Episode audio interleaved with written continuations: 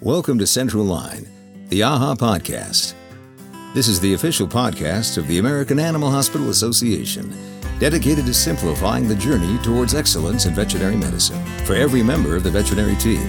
Here's your host, Dr. Katie Berlin. Hi, welcome back to Central Line. I'm your host, Dr. Katie Berlin. It's wonderful to be here today with a distinguished guest that has been um, a subject of conversation with many previous guests, actually, when I've been getting to know them. And so it's really an honor to meet him in person. Dr. Michael Blackwell, welcome to Central Line. Thank you. It's fantastic to see you, and um, I'm very excited to talk about all the, um, you know, all the stuff we have on the docket today. We have some really big questions to talk about, and obviously, we're not going to solve the fate of the veterinary world today. But I think um, this is just such a, an intriguing topic. We're going to be talking a lot about access to care and spectrum of care, and um, I love that these conversations are coming to the forefront now. So very excited about that. Um, but before we get started, would you mind giving us a little introduction to yourself, who you are and what it is you do? Sure. And and Katie, thank you, uh, Dr.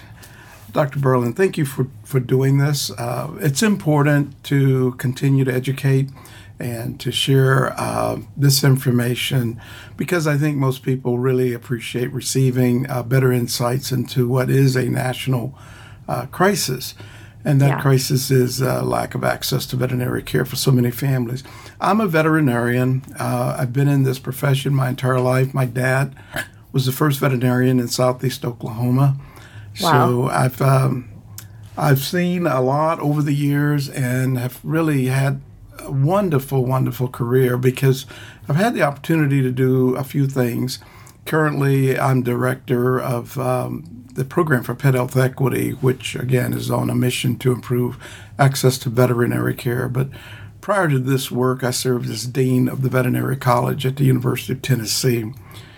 And then prior to that, I was chief of staff for the Office of the Surgeon General of the United States and spent 20 years with the Food and Drug Administration. So, uh, varied career. I've been I've owned and operated two practices, and uh, let me just say, I feel very, very blessed, very fortunate to have have been on the path I've been on. That is such an intriguing story. Like, I feel like we could spend an entire podcast just talking about all the things that you've done and the different aspects of, of medicine that you've seen. You know, I'm just um, chief of staff for the Office of the Surgeon General is pretty amazing. Um, that's not something you hear in someone's bio every day no, on this podcast. Um, but yeah, but also just that just shows how interrelated these these things are human healthcare and veterinary care are inextricably entwined, and we just think of them so differently. But mm-hmm. um, as we all know, we are better and healthier people for having animals in our lives, and um, and that's that speaks a lot to what we're going to be talking about today. So, um, so I'm really excited. But I have to ask you the personal question because we always start off with a personal question. Uh, I would love to know what the title of your autobiography would be, or at least what the subject of it would be. I think um, that title would have to do with um, um, servant leader, mm. uh, if you would, um, being called. Um, uh, maintaining um, one's bearing on an unfolding path. Um, these are some conceptual uh, things that I would try to find a way of wrapping up in a title somehow. But uh, it, it would be um, about leadership and about uh, the dynamics of having our lives unfold. We don't know the end from the beginning, in other words. Yeah. Yeah. Oh, I love that so much. I mean, when I think of someone's autobiography, I think of this is the story of my life, you know? But and when we talk about veterinary medicine and veterinary care, so much of it seems to be like this desire for control, right? We want to control the outcomes of our cases and we want to offer best medicine every time we can. And we want to um, serve the clients that we know can pay for our services and who want to listen to our recommendations. And unfortunately, it's just not life. Right. And things unfold so unpredictably sometimes and we have to really go with the flow i feel like in this profession more than even so more than others and yeah. so i love that that that's a theme for you yeah, you know um, this this whole deal about surviving in nature and adaptability Mm-hmm. A dynamic world really does demand that we are adaptable. Mm-hmm. But that said, remaining firm with the core with core values, because yeah. without those, then we are just meandering around, and maybe not on a consi- consistent path toward some outcome. Yeah, love that. Servant leadership too is a big topic of discussion in I feel like in veterinary medicine in terms of culture and management. And uh, I really love that too, that we're thinking now about leaders being more um, how can we serve the people that we lead rather than how can we tell them what to do um, effectively. So, um, yeah, I so many good themes there, and um, that just reinforces the fact that uh, you are somebody who I think is is affecting the veterinary profession in a lot of different and extremely positive ways. And one of them is with AlignCare. And I'd love for us to start off there and have you tell us the story of AlignCare. How was it born? What is it? Um, where did it come from? Yes. Well, I sure appreciate the opportunity to, to talk about AlignCare.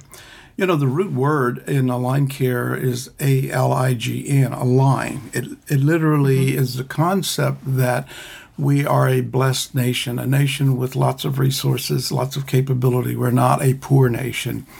But we see many uh, uh, examples of inequality, maldistribution of resources, and so forth.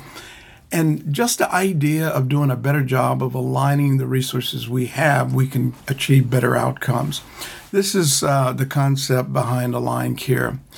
But you know how I got here? I remember it like it was, it was yesterday. Um, the youth, euthanization of uh, a veteran's uh, best friend. This dog had been injured um, no fault of the dog or the, the veteran, by the way, but um, dog had been injured and um, it resulted in euthanasia. And, you know, I grew up in veterinary medicine, as I said a moment ago, so I've been seeing this procedure have to be done over and over and over again. I've done it many times. And I know that we, in order to protect our soul, our being, we we can rationalize these decisions because, and there are legitimate uh, reasons why that procedure is needed. But on this day, it was all very, very wrong. And what made it wrong was watching that man stand there um, in his pain. And what I actually saw was someone who had served our nation in a very, very special way military service. He saw conflict actually in the Vietnam War. And it just it just struck me that you know what are we doing that those were the very words that came to my mind maybe that's my autobiography title what are we doing but i i, I couldn't that's a good title for today. America today. What are we doing? anyway, I'm sorry. Go on. Here we here we are in the 21st century because this was around 2010, 2011. Uh, any rate, how do we get to the 21st century and we're not ensuring health care is available, especially for those who have served our society? And you know, who do we add to this list? Well, pretty much most public servants um, most of whom don't get paid big salaries. Our school teachers would be an example, you know, firefighters, people who literally are giving um, their lives for the benefit of others. So I thought right then and there, no, we can't just continue business as usual, and especially given the trends. And what are those trends? Well, a growing, uh, what's traditionally called working class or poor class and a shrinking middle class America. So the challenges are worse today than they were when I had that epiphany, you know. So that's what this work is about. Vulnerable individuals who deserve access to health care, whether they're human or non human. And we have not done the job that's needed on the veterinary medicine side. Lots of programs to take care of the humans not so much for the non humans in the families. Yeah, so I mean, that's. I feel like we've all been, everybody listening probably can identify with how you felt in that situation, just feeling so powerless that this was the decision that had to be made because alternatives didn't exist and you wanted to give this person their yeah. friend back. Um, and that is at the core, I think, of so much of our hard days in this work is that moral distress between knowing that we can help and not being able to. Yeah. Um, and uh, and I love that your mind went to how can we solve this problem, not yeah. poor me, poor us, mm. but how can we solve this problem for people who really deserve to have access to care for their their animal friends. So AlignCare is a program, right, that um, pet owners can qualify for. Is that right? Yes, and a couple of key characteristics uh, about AlignCare. And we start with the fact that it's a One Health healthcare system. Why One mm-hmm. Health? Well, because the barriers to veterinary care are not caused by the pets or the veterinarians. the barriers are yeah. related to the pets people. We're going to leave livestock out of this conversation if that's okay, and uh, let's just stay yeah. focused on the bonded families of the country. Mm-hmm. Um, most of our households are made up of human, non human uh, members. And uh, it's our society that says the non humans are, in fact, family members. And yeah. so I, I accept that fully that that's who we're serving. Now, mind you, it didn't look this way when my dad was in practice. I'm or sure, even yeah. in my early career, you know, our society has shifted. So, um, we got to the 21st century still not having sufficient uh, funding options for medical care, for veterinary care. Now, what do I mean by that? Well, when you get below $50,000 a year as a household income, you don't find much evidence of utilization of pet health insurance because those policies historically were reimbursement models and you had to have the money up front and then seek to get reimbursed by the company. That doesn't work for so many families in the country. And then when we look at the finance industry, again, we see um, higher and higher interest rates as the income goes down. And I know they've got their their formulas for or algorithms for how that comes to be, but at some point, some might say some of these loans become somewhat predatory but certainly places the family in more difficulty. And the reason I bring up those two industries is because of this. We are under an illusion if we think that people can continue to pay cash for medical care. That's not what happens in human health care, except for select few wealthy, wealthy people. Most rely on insurance. You just can't we can't, um, the veterinarians are not exploiting the public. It's the cost of delivering health care, those costs that continue to rise. In light of household income being stagnant at best, uh, dropping in many other instances. So I'm under no illusion that we can maintain this cash basis only service delivery model. And veterinarians are not the ones to fix this, but we need to be voicing our opinions about this is not hmm. sustainable. Mm. It's not adequate. We need the other industries to step up and do a better job. That's a great point that veterinarians are not the ones responsible for fixing it, but we still have a role to play. And that I think is a really fundamental distinction. You know, we don't have two options, which is to fix it, find a way to fix it, or extend a personal loan, or ignore it and only cater to clients who can afford to pay cash. There's a big gray area in the middle and we that's where we all sit and we have a role to play in this for sure. Yeah, that's an important message. Because you know what what we humans can do sometimes when the problem is so big and complex like we're talking about? Well, it, it we can shut down. it's just too overwhelming to even get our heads around. Well, yeah, the good news is it's not our problem alone to solve. it's not the problem of animal welfare alone to solve because it's a societal problem. Mm-hmm. Those those families that we are failing to reach today actually are not being reached uh, in some other ways, and so in part it reflects the United States um, society and again the maldistribution of resources that that I mentioned earlier. Um, but here's the other thing, and this is where we do have a role. So you can throw a dart at the United States map, and no matter where that dart lands, there are pretty good insights about the the disease distribution among the humans in that community. I mean, enough insight such that uh, programs, public health programs, can actually do planning. You know, predict what the needs are going to be over the next five years you can throw that dart a million times, and no matter where it hits on that U.S. map, those insights are not there. So, who should be advocating for and pushing for the collection of data that will enable us to have better insights? Well, I think that's a role that we we should have. It doesn't mean the practices go out and do those studies. It means we add our voices to those who are advocating for such things. We have a strong mm. voice, but we could use it in some new ways, I think, around these kind of issues.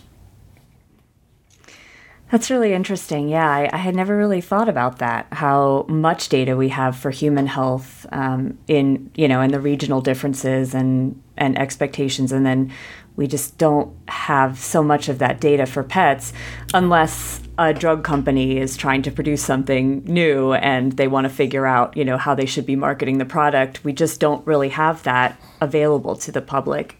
Um, mm. And veterinarians, you probably could throw a dart, find a vet clinic anywhere in the US, and veterinarians could tell you what they see most often and what they're most concerned about in their area. But that data never gets aggregated. That's really interesting. Yeah.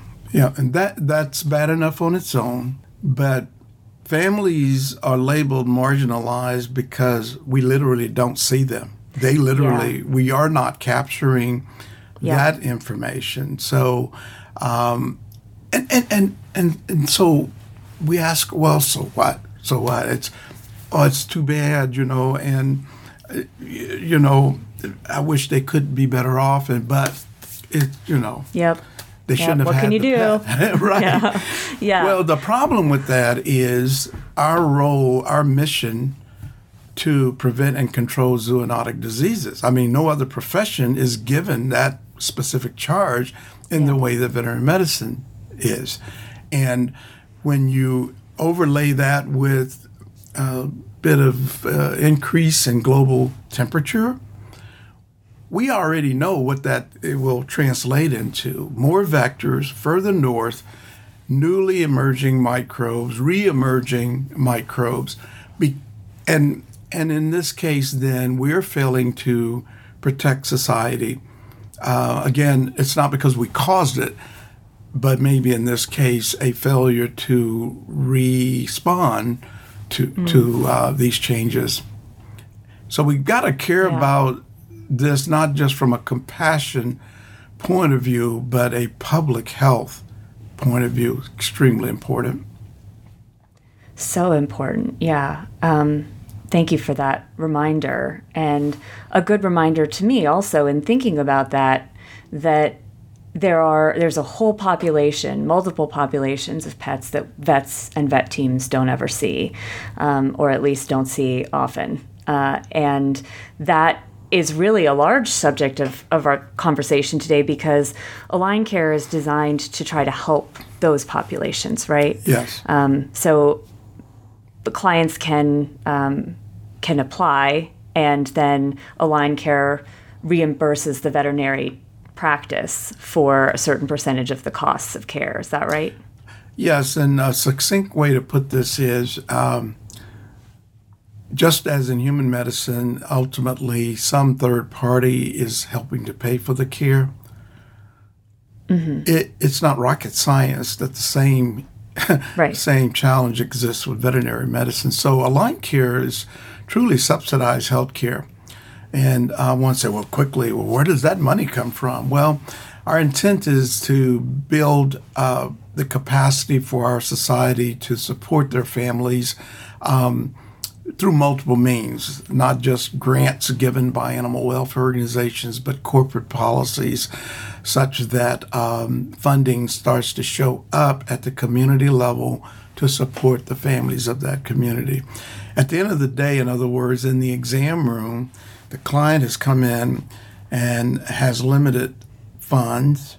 The veterinary practice can't stay healthy and give away the whole shop. So there's a limit to what the practice can can do, and then there, that gap that exists is where a subsidy fits in.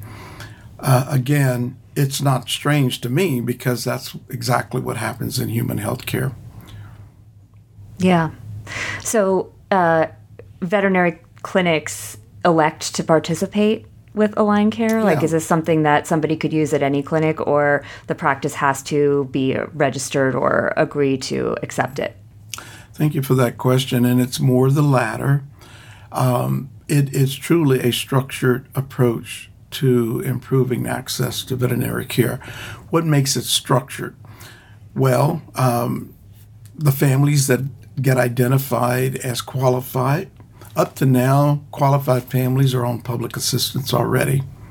Now, mind you, we're not going around the country rounding up all of these pets in these homes and taking them away. And we're also choosing not to ignore them because it's at our own peril if we don't ensure they have access to care just from a zoonotic disease prevention and control standpoint.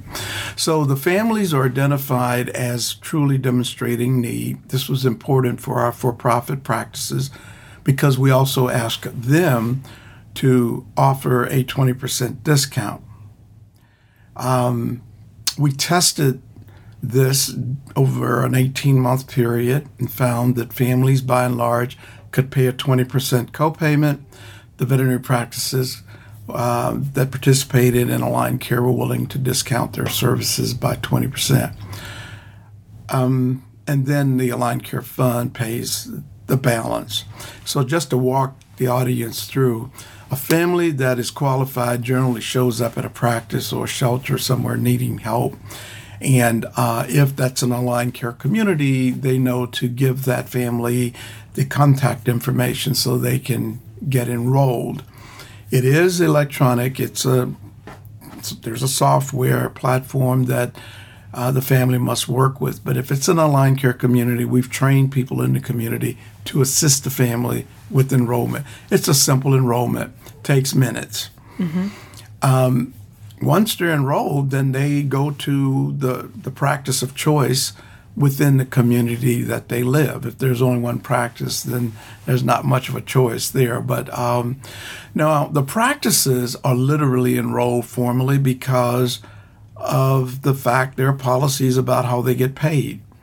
Uh, there are also policies intending to address um, the fact there are, there are limited funds, and so gold standard medical care is kind of out of the question, doc.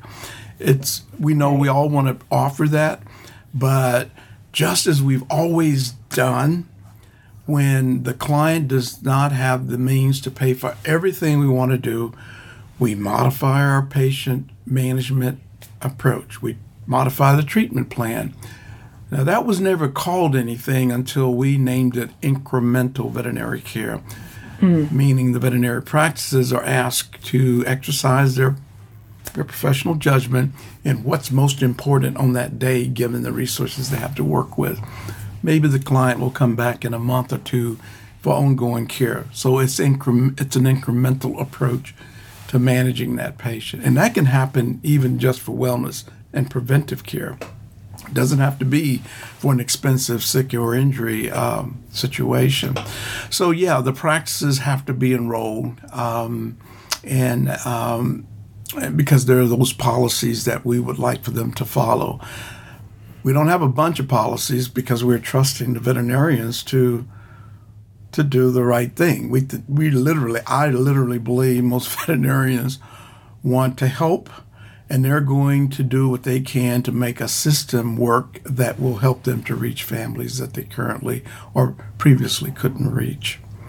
Um, other than that, we have partnering organizations, social service agencies, for example. Some exist to do certain missions, but they also contribute to support the families uh, through the co-payment process or even the social work support that the families might need.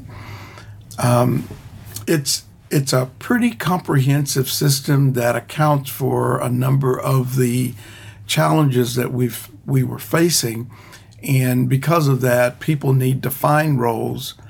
Uh, it needs to be in writing what those roles are, so there's expectation, predictability, consistency, so forth. Really structured. That's a long answer, and I'm, I hope I didn't confuse everyone, but please Please ask me more questions to clarify what might have been a bit confusing. no, I think it's fantastic. And I've been to the website, the AlignCare website, and we'll definitely put that uh, link to that in the show notes for this episode. Um, because I think if, if people are listening, they want to know more about AlignCare, they want some more clarity about how they can get involved or have their practice enroll, um, yes. talk about it to clients even, um, then definitely going to that site is seems like a good first step because there's a lot of information there. There um, is. Uh, there may be. Uh, this is an important um, thing to point out, though, for the audience. So, most of the information that one will see is based upon a research project into this healthcare system and um, the policies that we use during the research. We have pivoted now to what we believe to be the sustainable approach, and that means community ownership. Now, right now, Los Angeles, California is the community out in front of others in implementing AlignCare from a community ownership standpoint. Now, what does that mean?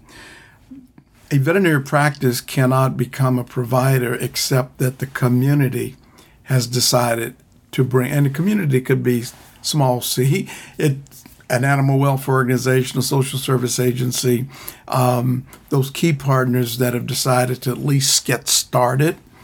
And then a practice is able to be part of it. Why? Because it's a one health system. If there's not that piece to take care of the, the humans, then you can't have AlignCare. You're not aligning anything, you're just providing medical care to pets, which is important. But to get beyond where we have been, we needed to make sure it operated as a One Health. So practice can want to sign up, but we would be encouraging them to start working with others locally to make sure there's a system in place as opposed to just being able to treat the pets. Right. And as you say, a lot of these pets might not even be brought in for care if the if the family doesn't know that AlignCare exists because they right. Either aren't aware of the need for care or they don't feel like they're going to be able to afford it. Um, yeah. And so getting the word out seems like maybe it would reach some people who we otherwise would never even see or yes. know that their pets existed. And yeah. it's so easy to forget about them. Um, yes. From inside our little bubbles, for sure. Especially, well, like I've, yeah. I've tended to work in practices that were in areas that were pretty middle class, upper middle class, and so there were plenty of people who could pay their bills. And so we were like, "Oh, we don't need the rabies only client or we don't need the client who, you know, just need can can only pay for sort of the minimum standard of care." And we didn't have to cater to them, and so it was very easy to make it someone else's problem. Yes. Um, but that doesn't mean someone else is actually treating those pets. Well, that's the thing. Um, now, a little bit of irony in all of what you just said. We still have a few veterinarians who uh, speak badly about nonprofit organizations trying to help. Mm. And it's like, Doc, well, are you going to help those families? If not, then maybe we want those nonprofits to do what they're doing. Um, yeah, I I think it's it's easy for me to understand how we can live, as you say, in our own little bubble.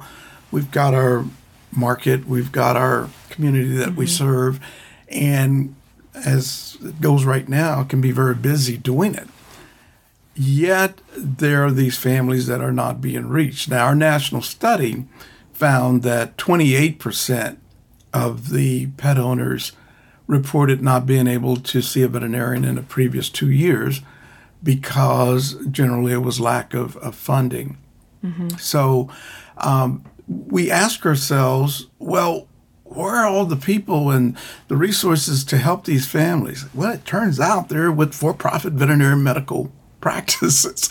you know, if you line up all the nonprofits and the capacity of the nonprofits from a medical standpoint, and you look at our for profit veterinary medicine industry, there is no question where all the resources are.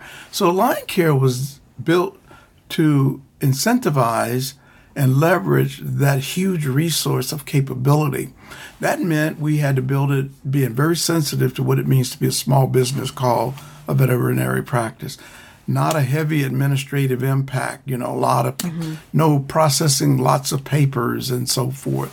And so, um, I guess what, what I'm saying here, this is where I wanted to land.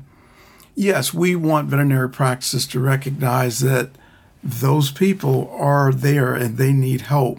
And yes, you don't have to be the one to help them, but there are ways in which you can facilitate that.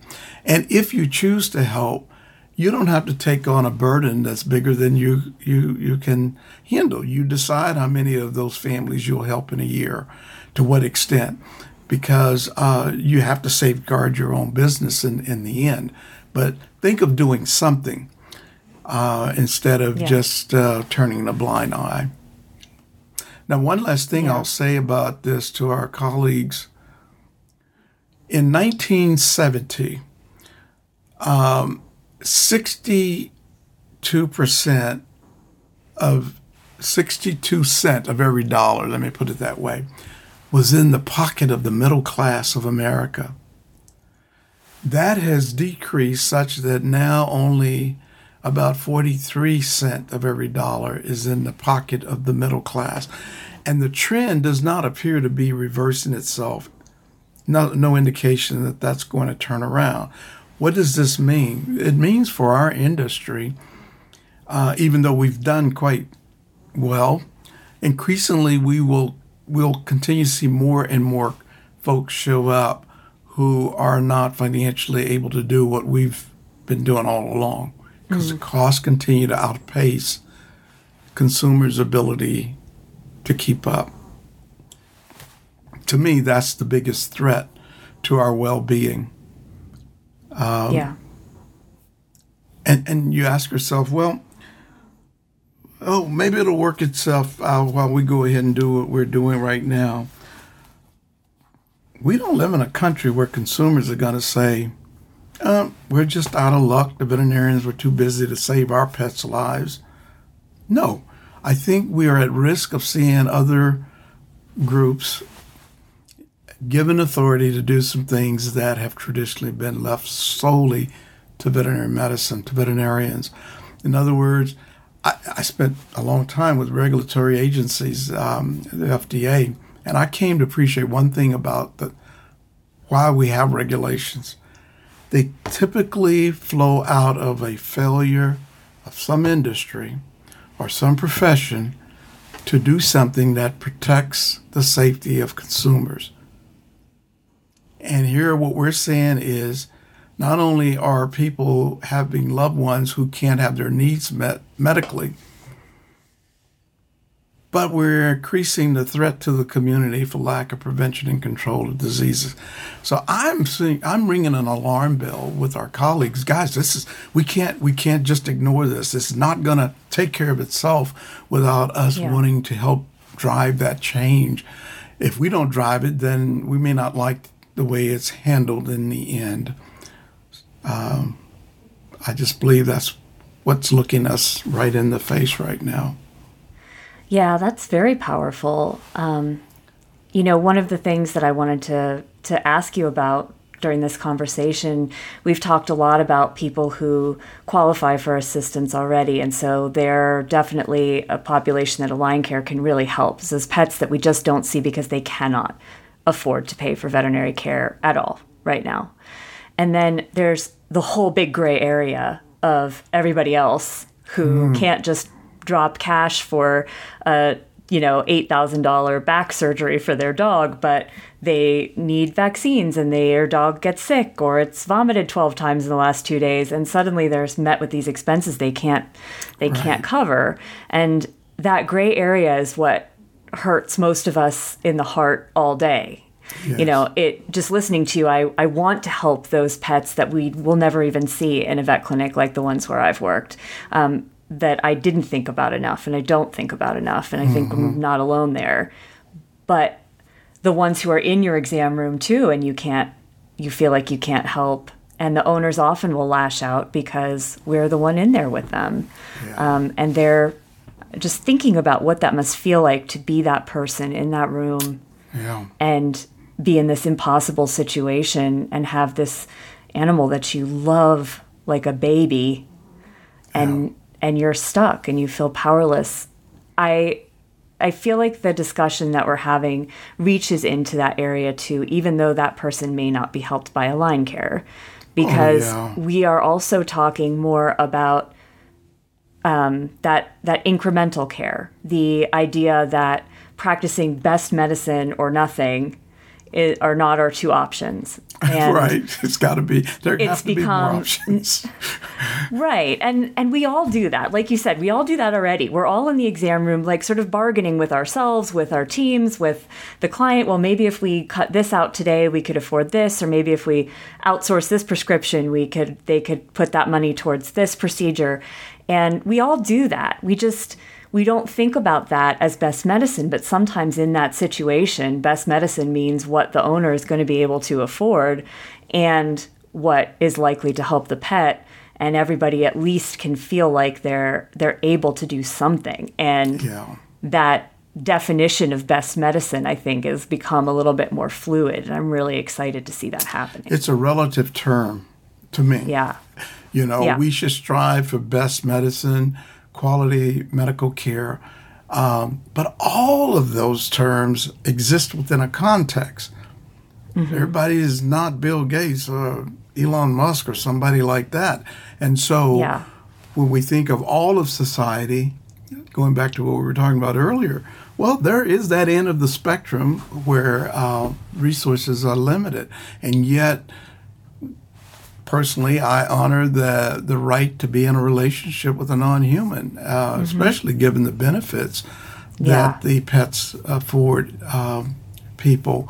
So I don't think we're built genetically to be in that exam room repeatedly going through what you just described. I think yeah. it does harm, mm-hmm. um, especially when I'm standing there knowing full well how to help have the knowledge, the skills, it's just right there. But I'm not helping because of money.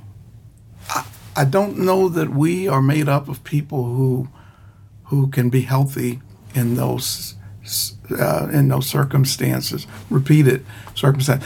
There's another alarming uh, fact that though that we need to, um, or at least projection that we need to factor in here. I've already talked about in whose pocket you find the money, you know, and it went from largely the middle class, two out of three, um, or, you know, two thirds of every dollar is in the middle class pocket. Now it's less than, than half.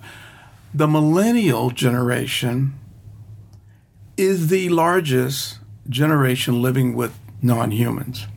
Mm-hmm. By the way, you know I don't use the word animals very much, I, right? I did notice that, yeah, and I love it. I I it's I don't true. think of my dog as an animal. He's like my he's just my buddy. so know? I respect that. I'm respecting a yeah. loving relationship.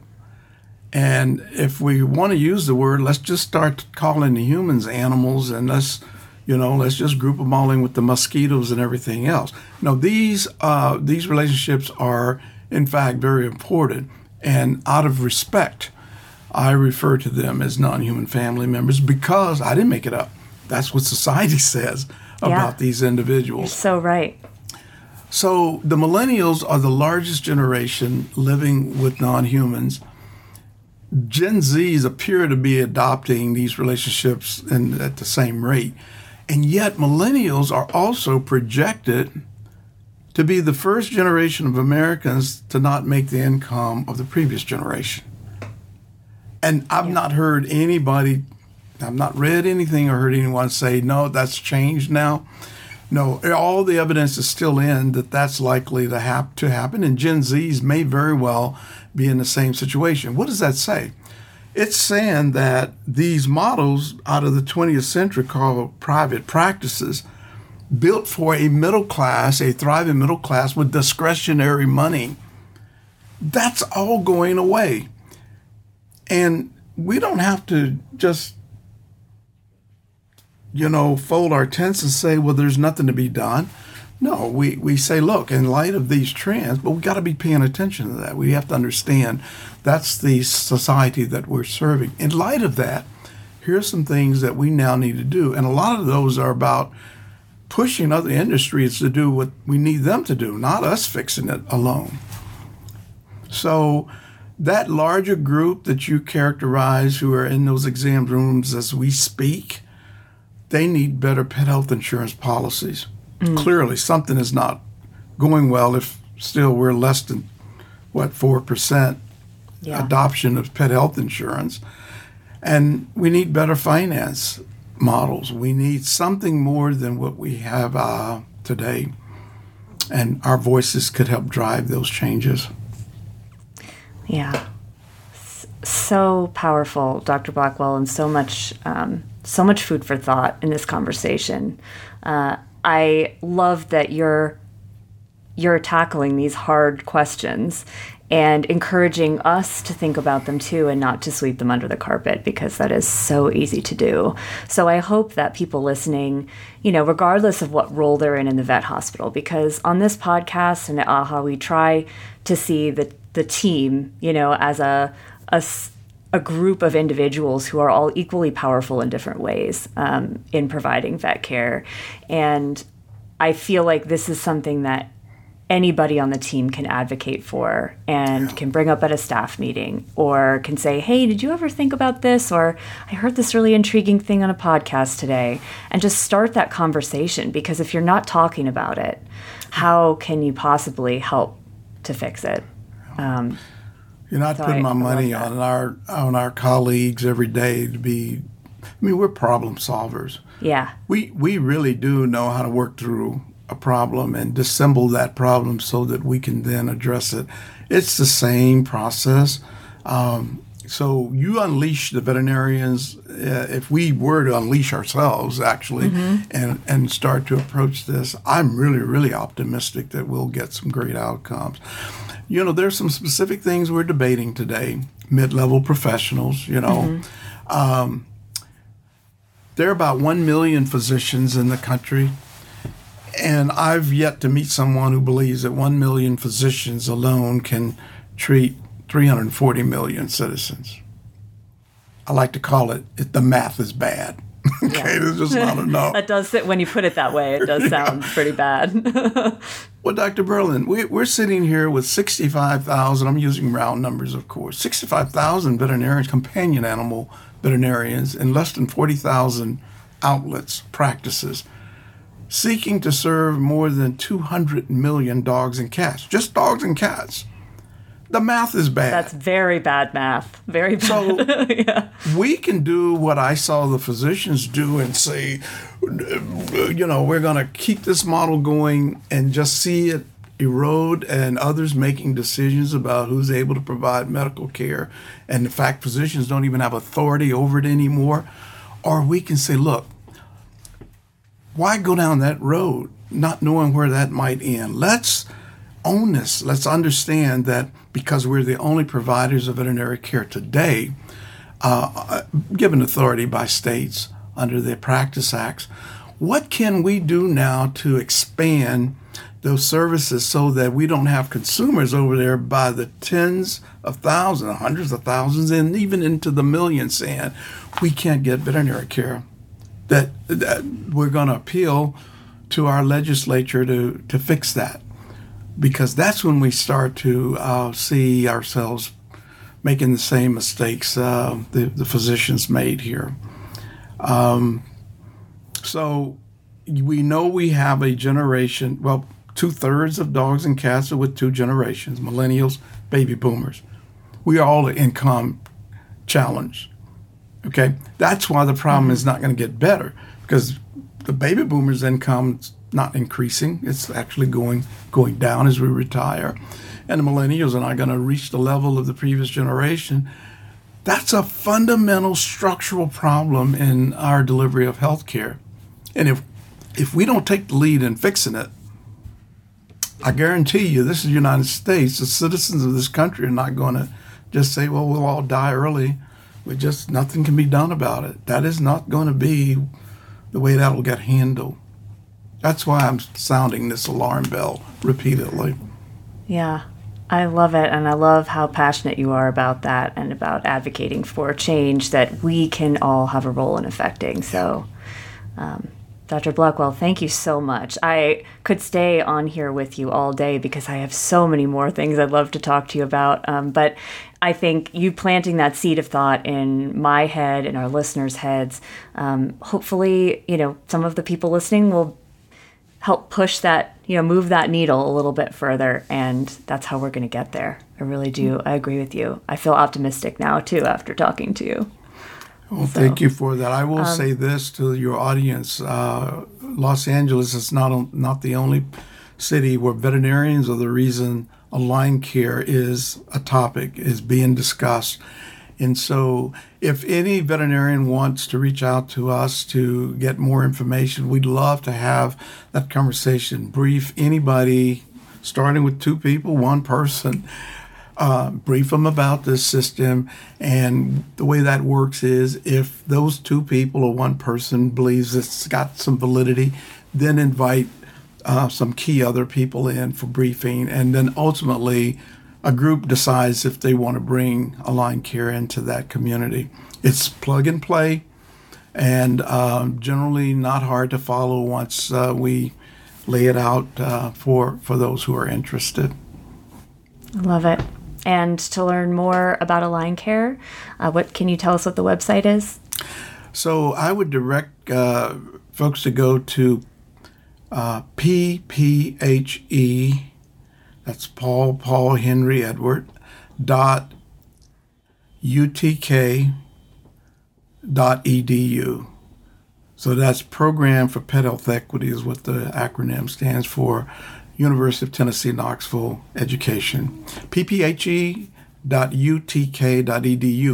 Now, that is our primary university website. There's an AlignCare website. It's primarily uh, for um, uh, those who are trying to register, but also to donate, and that would be uh, uh, org. All right. Wonderful. And we'll put those links in the show notes too. Thank so, you. Dr. Blackwell, thank you so much again. This has been a great pleasure. And um, I hope we'll get to talk to you again soon uh, in some capacity at AAHA. I'm sure our paths will cross again. Thank you again so much. Well, thank you for keeping the word alive, spreading the messages. Very, very important that we have folks like you doing that. Thank you. And thanks to everyone for listening. We'll catch you next time on Central Line. Thanks for listening to today's episode of Central Line, the AAHA podcast. If you love what you hear, please take a moment to leave us a rating and review. For more resources to help you simplify your journey towards excellence in veterinary medicine, we invite you to visit aaha.org. That's A A H A dot O R G.